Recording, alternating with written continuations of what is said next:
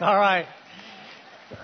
I have to admit, Alien Jeff is cuter, but uh, but I do I do want to welcome everybody. Let's thank our alien friends here who are setting me up too, our beautiful assistants.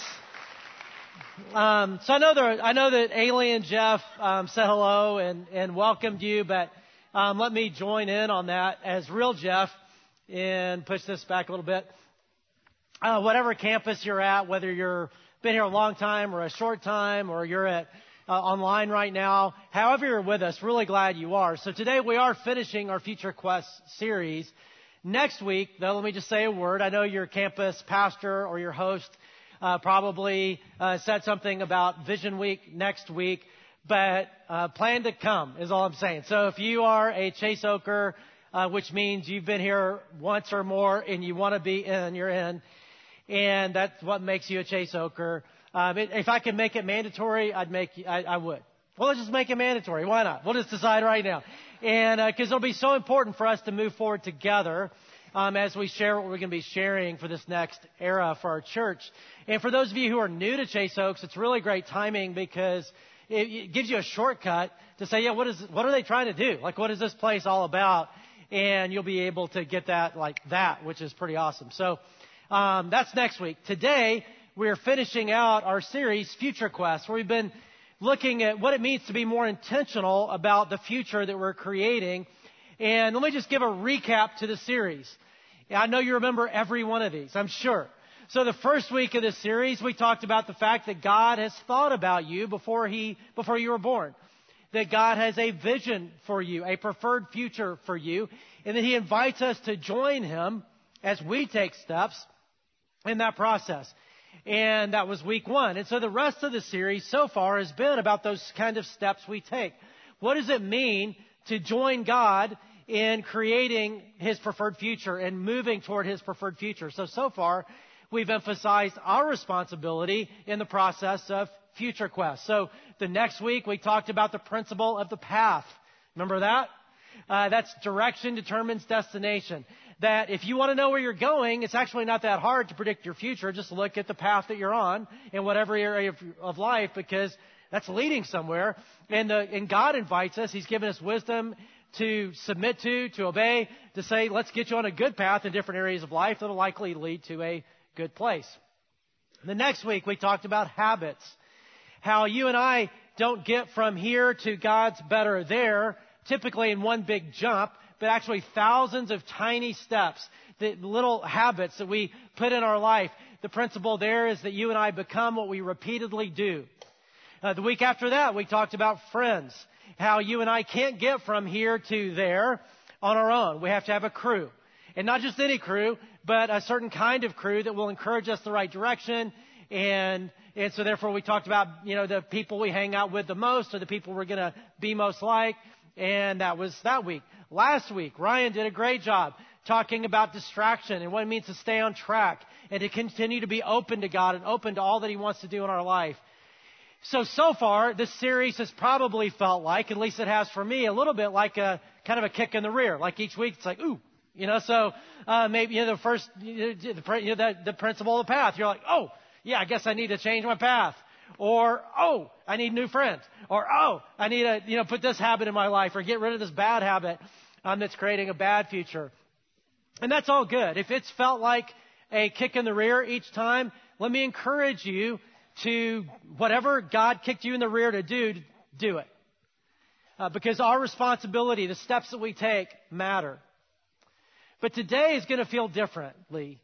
Um, rather than a kick in the rear, uh, we're going to end this series today and Future Quest in a way that will probably feel more like God's hand on your shoulder, like reassuring hand on your shoulder. Because today we're going to be emphasizing God's responsibility in Future Quest. Not, we, we've talked about our responsibility. It's all good, all important. We'll be thankful for everything we did and everything we do. But today we're going to focus on God's responsibility because when you and I begin a relationship with Him, and that's a big if and when, but when we do that, we begin a relationship with Him, open our life to His presence in us, then He commits to us.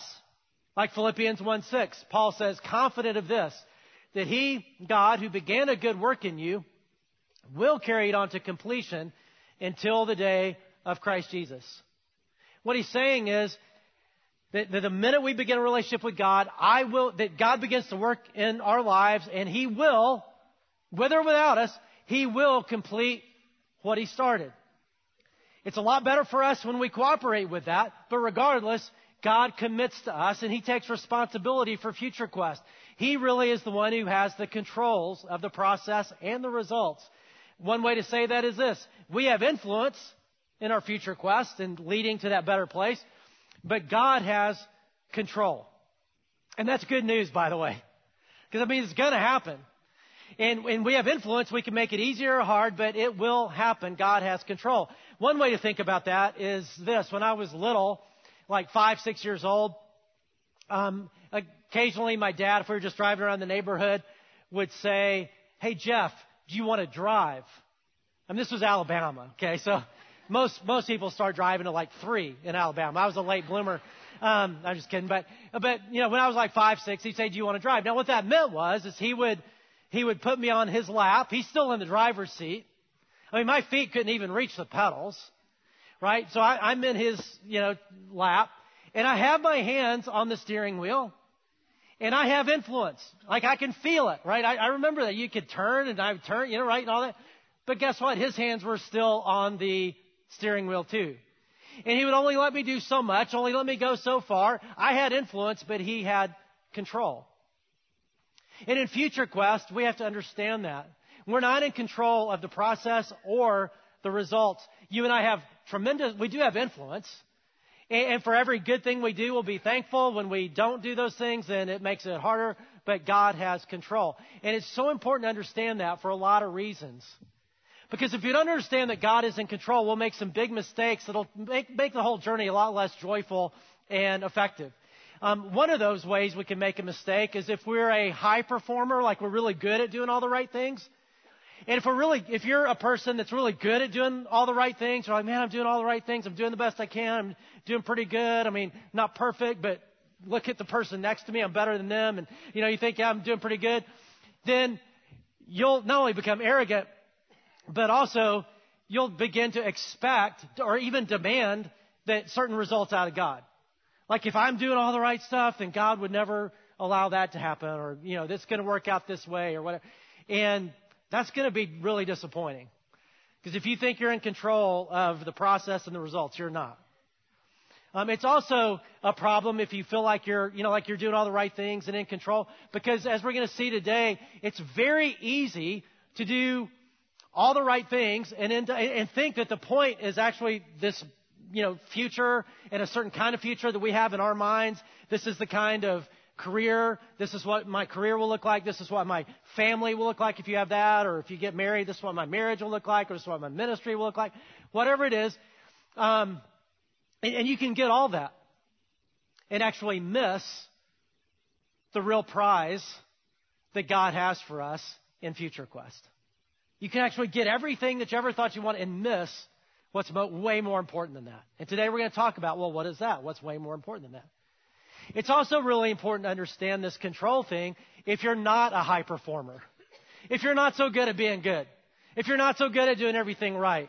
Maybe you've maybe you've failed in some really big ways and you think, well, God's written me off. I mean, I may get a little good future, but not a really great good future. Or maybe you're just saying, man, I just, I'm just screw up. I'm not one of those hot shots. I just keep screwing up spiritually and, and, uh, I, I can't ever quite get it right. And so God's never, and, and you can kind of give up on yourself. And that's even more damaging because that's not true. The, the truth is, God uses our good steps, and that's great, but He also uses our missteps, and we're going to see those too. And that the process is even more important than the destination because it's in the process where we get that real prize of Future Quest. And today we're going to say, well, what is that real prize? We're going to talk about it. So today we're going to hear from a guy who learned this lesson the hard way. His name was Paul, the Apostle Paul, one of the heroes of the New Testament, wrote uh, much of the New Testament. Uh, he was the one that God used to really spread Christianity in, in his era and start churches all over the place. And in the book of Philippians, which we touched, uh, touched on a couple minutes ago, we're going to be in Philippians 3. He talks about this lesson that he learned. Now, to understand the passage we're going to look at, we have to understand um, kind of the way it worked leading up to Jesus. So, Paul was a believer before Jesus because he was a believer in the Old Testament sense. He, you know, Christianity comes out of Judaism. Uh, God's people in the Old Testament, Israel, to be a light to the nations. The temple was there, and the promise was that God would send the Messiah, the Savior, through them. And so they were all looking for that. And leading up to that, you had the Old Testament law, where there's all this stuff you had to do, and if you did it all, then you were great, and if you didn't, then you weren't. And so Paul uh, talks about his time leading up to Jesus. He even rejected Jesus for a while. And and what we see is he was really good at being good. He was a star performer. He was an A player. He was the kind of guy that just did everything right. And he learns a big lesson. Here's how he talks about it. If someone else thinks they have reasons to put confidence in the flesh. Now what he's saying is this. Hey, if, if you think you're good at being good, I'm, I was better. Like some of you are competitive right now and you're like, I could beat him. Right? If you're just like built that way, I think he was competitive too. But if someone else thinks they have reasons to put confidence in the flesh, I have more. Circumcised on the eighth day. That was part of the Old Testament law. Circumcised on the eighth day. If you don't know what circumcision is, ask your mom. Um, in fact, even if you do know what circumcision is, it'd be kind of fun to call your mom this afternoon and just ask. Uh, maybe not. But I'm circumcised on the eighth day. So that was part of the law. So what he's saying is, hey, you know what? I started doing it right at eight days old. I'm such a go-getter. Of the people of Israel, of the tribe of Benjamin, there were 12 tribes. That was a really good one. You'd brag about that one if you're from that one. A Hebrew of Hebrews, meaning I, I could out Hebrew any Hebrew. Uh, he was that good at being good and doing the law and doing all the right stuff. In regard to the law, a Pharisee. Uh, if you have been around Christianity a while, when we hear Pharisee, we're like, boo, they're bad people. But in, G, in, in Paul's day, they were great people. They were like awesome people. They spent their whole time doing everything right. They were like the goody two shoes people. And, and Paul literally was a Pharisee. As for zeal, persecuting the church, he was an activist. He persecuted the church before he came to know Jesus because he didn't think Jesus was the Messiah and this was a dangerous thing. And he was such a go-getter that he went after it. As for righteousness based on the law, faultless. It's hard to get better than faultless. He's saying, look, I was really good at being good. And here's the thing. Before Paul met Jesus, he accomplished what we might think of as a great future. Like he kind of arrived. Everybody wanted to be him. If you were a Jewish kid, you might have his trading cards, like baseball cards, you know, with Paul's picture. Like, yeah, you know, you if you had a kid, you'd want that kid to marry Paul or somebody like Paul. That's just who everybody wanted to be. Everybody respected him. But he learned a really big lesson. And here's what he says about all that he accomplished. But whatever were gains to me, I now, that he met Jesus, I now consider loss for the sake of Christ. What is more, I consider everything a loss because of the surpassing worth of knowing Christ Jesus my Lord, for whose sake I've lost all things. Meaning all that other stuff that he was so proud of, is so great, gone. I consider them garbage that I may gain Christ and be found in him, not having a righteousness of my own that comes from the law, doing everything right, but that which is through faith in Christ, the righteousness that comes from God on the basis of faith. I want to know Christ. So Paul says, look, before I met Jesus, I took a lot of great steps. I accomplished a lot. People thought it was awesome. But once I met Jesus, I realized all that stuff just a bunch of garbage in comparison to what he re- the real prize of future quest.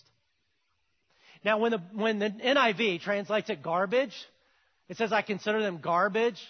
Um, that's that's very much a it smooths it out the, the translation a lot from the original language of the New Testament that Paul was writing in, which is Greek, ancient Greek, Koine Greek. And garbage isn't bad. I understand why they would do it, and you will too once you uh, understand uh, because the word, the Greek word is scubala, which is kind of a fun word to say. So let's just say it, scubala. Scubala. Let's do it one more time. Scubala. Okay, I just made you cuss. I really did. That's an ancient Greek cuss word. Do it one more time just for fun. Scubala. Yeah. Like back then, if you were playing golf and they were too smart for golf back then, they didn't have it. But if you were playing golf and hit a bad shot, you might say, scubala. Or if you were, you know, hammering or whatever and you got your thumb instead of the nail, you'd Scubala, right? People would say that. It was, uh, um, it, we have an English, we have an English equivalent of it. Um, it, it's a word that refers to poop and, uh, and rhymes with spit. Is that enough to kind of get where I'm going there? Um, so you just learned a, you know, ancient Greek cuss word. Somebody like, I knew I should have gone to Prestonwood. but, uh, maybe they're learning cuss words too. I don't know. But, uh, um, and all I'm saying is, which is a great place. I'm not making fun of them, make, trying to make fun of. So, um, it's not the kind of word you say in church, is all I'm trying to say. So, uh, when, if, in fact, when I was in college, I wish I had gone to this other church and experienced this. I just had to hear about it. I missed it. But uh, it was a church that was hiring or like possibly hiring a new worship leader.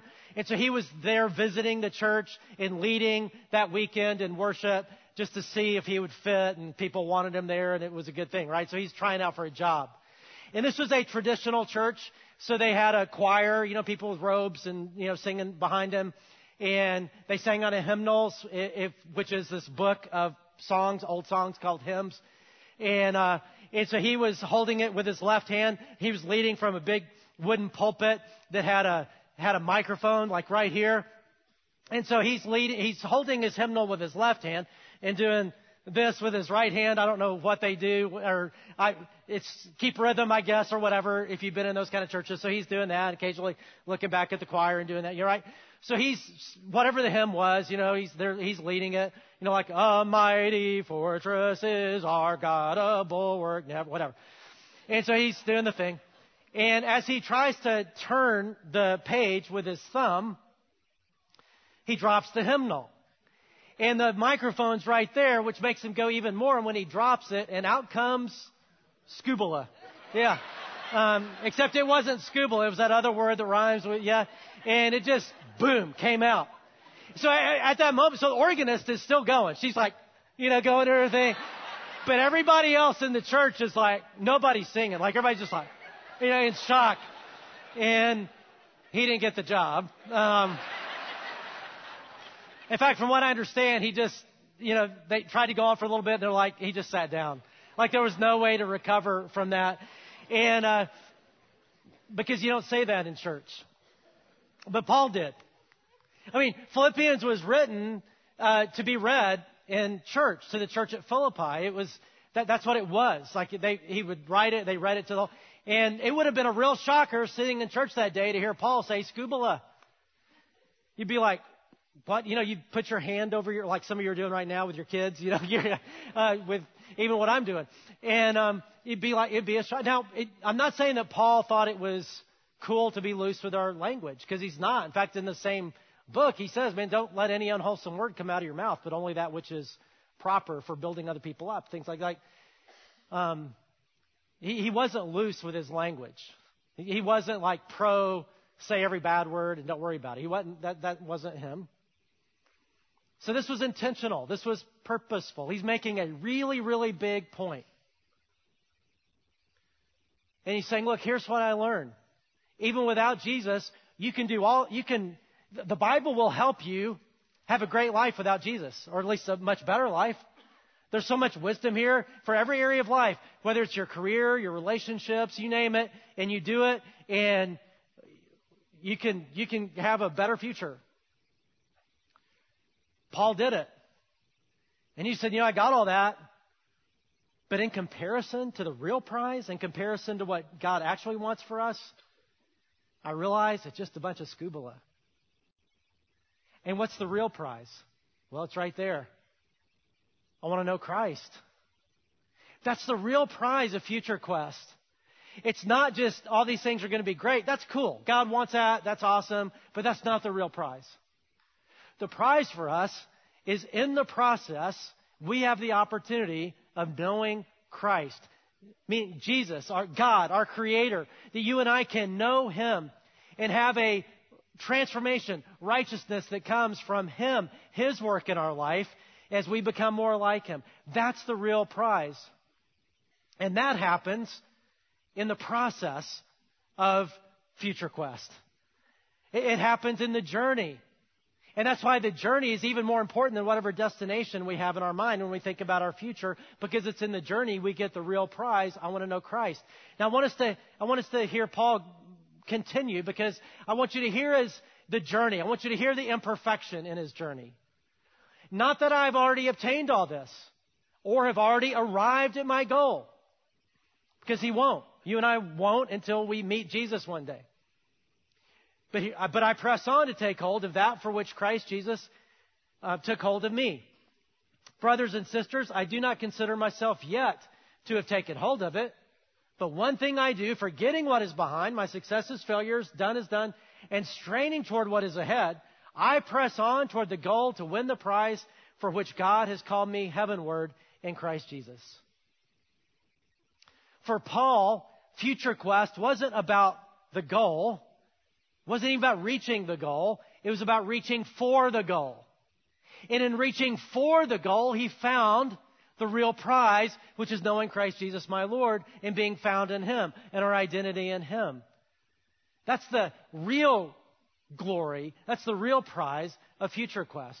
And what that means for us in this very imperfect journey that we have is that Future Quest is not about performance, but relationship with God. Not about perfection, but process. Because the truth is, God uses all of it. Our ups and downs, our wins and losses, our successes, our failures. He, He uses all of it in our journey. That's what we're talking about today. If you wonder, like, what did Jeff talk about today? If somebody asks you, you're like, I don't know, I know, I know he told us a cuss word and stuff. I remember that. But let's remember this instead. So, here it is. God is in charge of our very imperfect journey. And He uses our good steps and our missteps to complete what He promises to complete. That God is in charge. We're not. That's good news of our very imperfect journey. And He uses our good steps, and we should take every good step. And when we do, we'll be forever grateful for that. Like, it makes our life a lot easier when we join God and we obey Him. I'm all for good steps. But God will even use our missteps and our failures to complete what He promises to complete.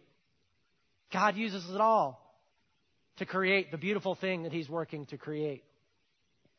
Um, if you've been around Chase Oaks for a while, you, you've heard me talk about a person in my life that was very significant. She was a mentor in my life early on in my Christian faith. Uh, when I was in high school and even more in college. Her name is Miss Helen, if you don't, if you haven't heard of her. Miss Helen was in her 70s and then 80s when I was in college, and she's had a contagious, vibrant relationship with God. Uh, she was the kind of person everybody wanted to be around, whether you knew Jesus or not. She was just this delightful, wonderful, loving, joyful person.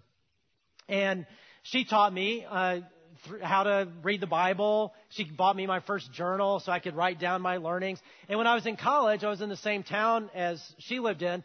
And so every Monday night in college, uh, I brought dinner over to her house, and she was in her 80s. Uh, I would, she would, uh, I would bring my journal and my Bible, and I would share what God had taught me that week and my, that I'd written down in my journal. And she was so nice. She always acted like it was the most profound thing she'd ever heard. As this 19 year old was, you know, giving all my wisdom. She's like, "Oh, that is so amazing. That is so, you know," and uh, and which was nice. I'm sure it wasn't amazing at all. Um, Oh, God loves you. I'm so glad. Oh, that's so incredible. Think about it. You're right. Whatever it was, I was writing out. And uh, she taught piano at a Christian college. And students would take piano who didn't give a flip about piano. They didn't want to ever play piano. They just wanted to be on the piano bench with her. She was just that kind of person. And, and you think, well, what makes that kind of person that kind of person? Like, and uh, here's what she looked like, by the way. Uh, she's been in heaven now about 25 years, but um, you know, what makes a Miss Helen a Miss Helen? So with that thought in mind, one time I asked her, I said, so as you look back at your life, and she was, I don't know, 80 something then, as you look back at your life, what would you change? Because she had suffered a lot. Uh, there are things that happened to her that were, anybody would be like, wow, that's, that's a lot. Um, and obviously, like anybody, she'd sinned and failed and messed up and so I just said, So as you look back in your life, what would you change? He said, Jeff, I wouldn't change a thing. I was like, Well, how can you say that? I mean, I get that maybe it was suffering, because, you know, God met you in that weakness and that suffering and you grew and all. But, like, your sin too, like, you know, how you hurt God's reputation, you hurt people, you, you know. And she said, Jeff, I wouldn't change a thing. He said, Jeff, if, if I hadn't known suffering, I would never know God as my strength. If I'd never known weakness, I wouldn't know Him, you know, as as the one who was the, the one who would keep me going. If I if I hadn't failed, I wouldn't know Him as my Redeemer. If I hadn't sinned, I wouldn't know Him as my Savior. If I, if I hadn't been broken, I would never know Him as my Restorer. I wouldn't change a thing. And honestly, back then, as a 19 year old, I remember thinking, you know, this must be a getting old problem. She's not thinking right, or, you know, whatever. But now that I'm not in my 80s, but a little, you know, closer than 19, I've lived enough to, you know, you know what? I, I get what she was saying. Because God uses all of it in our journey, and He really is in charge of it. I, I want you to hear it from her. Uh, we're actually going to hear her. I mean, not from heaven. This was a recording uh, from about 30 years, 25, 26 years ago um, at her retirement. And um, she uh, she retired from that job teaching piano at that Christian college. This is like a dinner given in her honor. And she gave a little speech. You're going to hear most of it. You're going to hear the heart of it. And as you hear this, I want you to hear what she chose to talk about. Because she could have talked about anything as she thought about her ministry and what God had used in her life but I want you to hear what she talks about. And you also get to hear a real Alabama accent. Some of you think I have an Alabama accent. You're going to hear a real Alabama accent. But you're also going to see her perspective in, in what she chooses to talk about. So let's listen to Miss Helen. In fact, in my earlier years, I had to be crushed. And I had given my life to Christ when I was young, and then when I was 13 years old, I claimed the verses in Romans 12, 1 and 2, to give my body a living sacrifice unto the Lord. But in the ensuing years, I had tribulations, I had a marriage which ended in divorce, and I thought my ministry was through. And I told the Lord, I said, I have failed, and I had so wanted to serve you, but I failed. And when I told him this, one of my friends came to see me and she said, Helen, I need some spiritual help. And I said, Well, I'm sorry. I'm not worthy. I can't give you any spiritual help. I said, I failed. She said, You know, I like you better now than I did before. She said, You used to go around with this bright smile, and when somebody had failed, you'd say, All things work together for good to those that love the Lord. And I thought, You know, she's never failed. She's never suffered. She said, I'd rather listen to you now. So I went back to the Lord, and He showed me through the scripture that these were the kind of people that He chose the foolish, the weak, those that are not. And I said, Lord, I do fall into that category. And so tonight, I want to praise the Lord and thank Him for what He's done through me through these years. He gets all the praise. And He has given me a love for Him and for people. And my desire is to know God and to lead others to know Him through Jesus Christ. So she, yeah, we can thank the Lord for her. So notice the prize, right? To know, to know God, to know Christ, to make Him known. I mean, and what does she emphasize? Of all the things she could have talked about, she did some really cool things. She talked about failure as the thing that, that most contributed to the prize for her. Right? Because as good as our good steps are, and they are, we should take every one of them. The truth is, God does even more profound work often in our failures, right? In our, in our missteps, not just our steps. I mean, that's what we're talking about today. Remember, God is in charge of our very imperfect journey. And He uses our good steps and our missteps to complete what He promises to complete. When we open up our life to Him, He's in control of the process. He will get us there. Don't get me wrong. We should take every good step we can because that makes our life easier. Yeah, we should cooperate with Him and all those good steps in this series you've talked about, do them. But even your missteps, they don't disqualify you. They equip you for God's future for you as we allow Him to work in our life. And so let's think about that a little bit because here's, here's the way we're going to end this series and end today's talk is surrender. Like, I give up. I surrender. Like, surrender control to the God who's in control anyway. Give up our illusion of control. And, and for those of you, th- this may be an opportunity. We're going to pray in a few minutes, and I'll tell you how we're going to do that.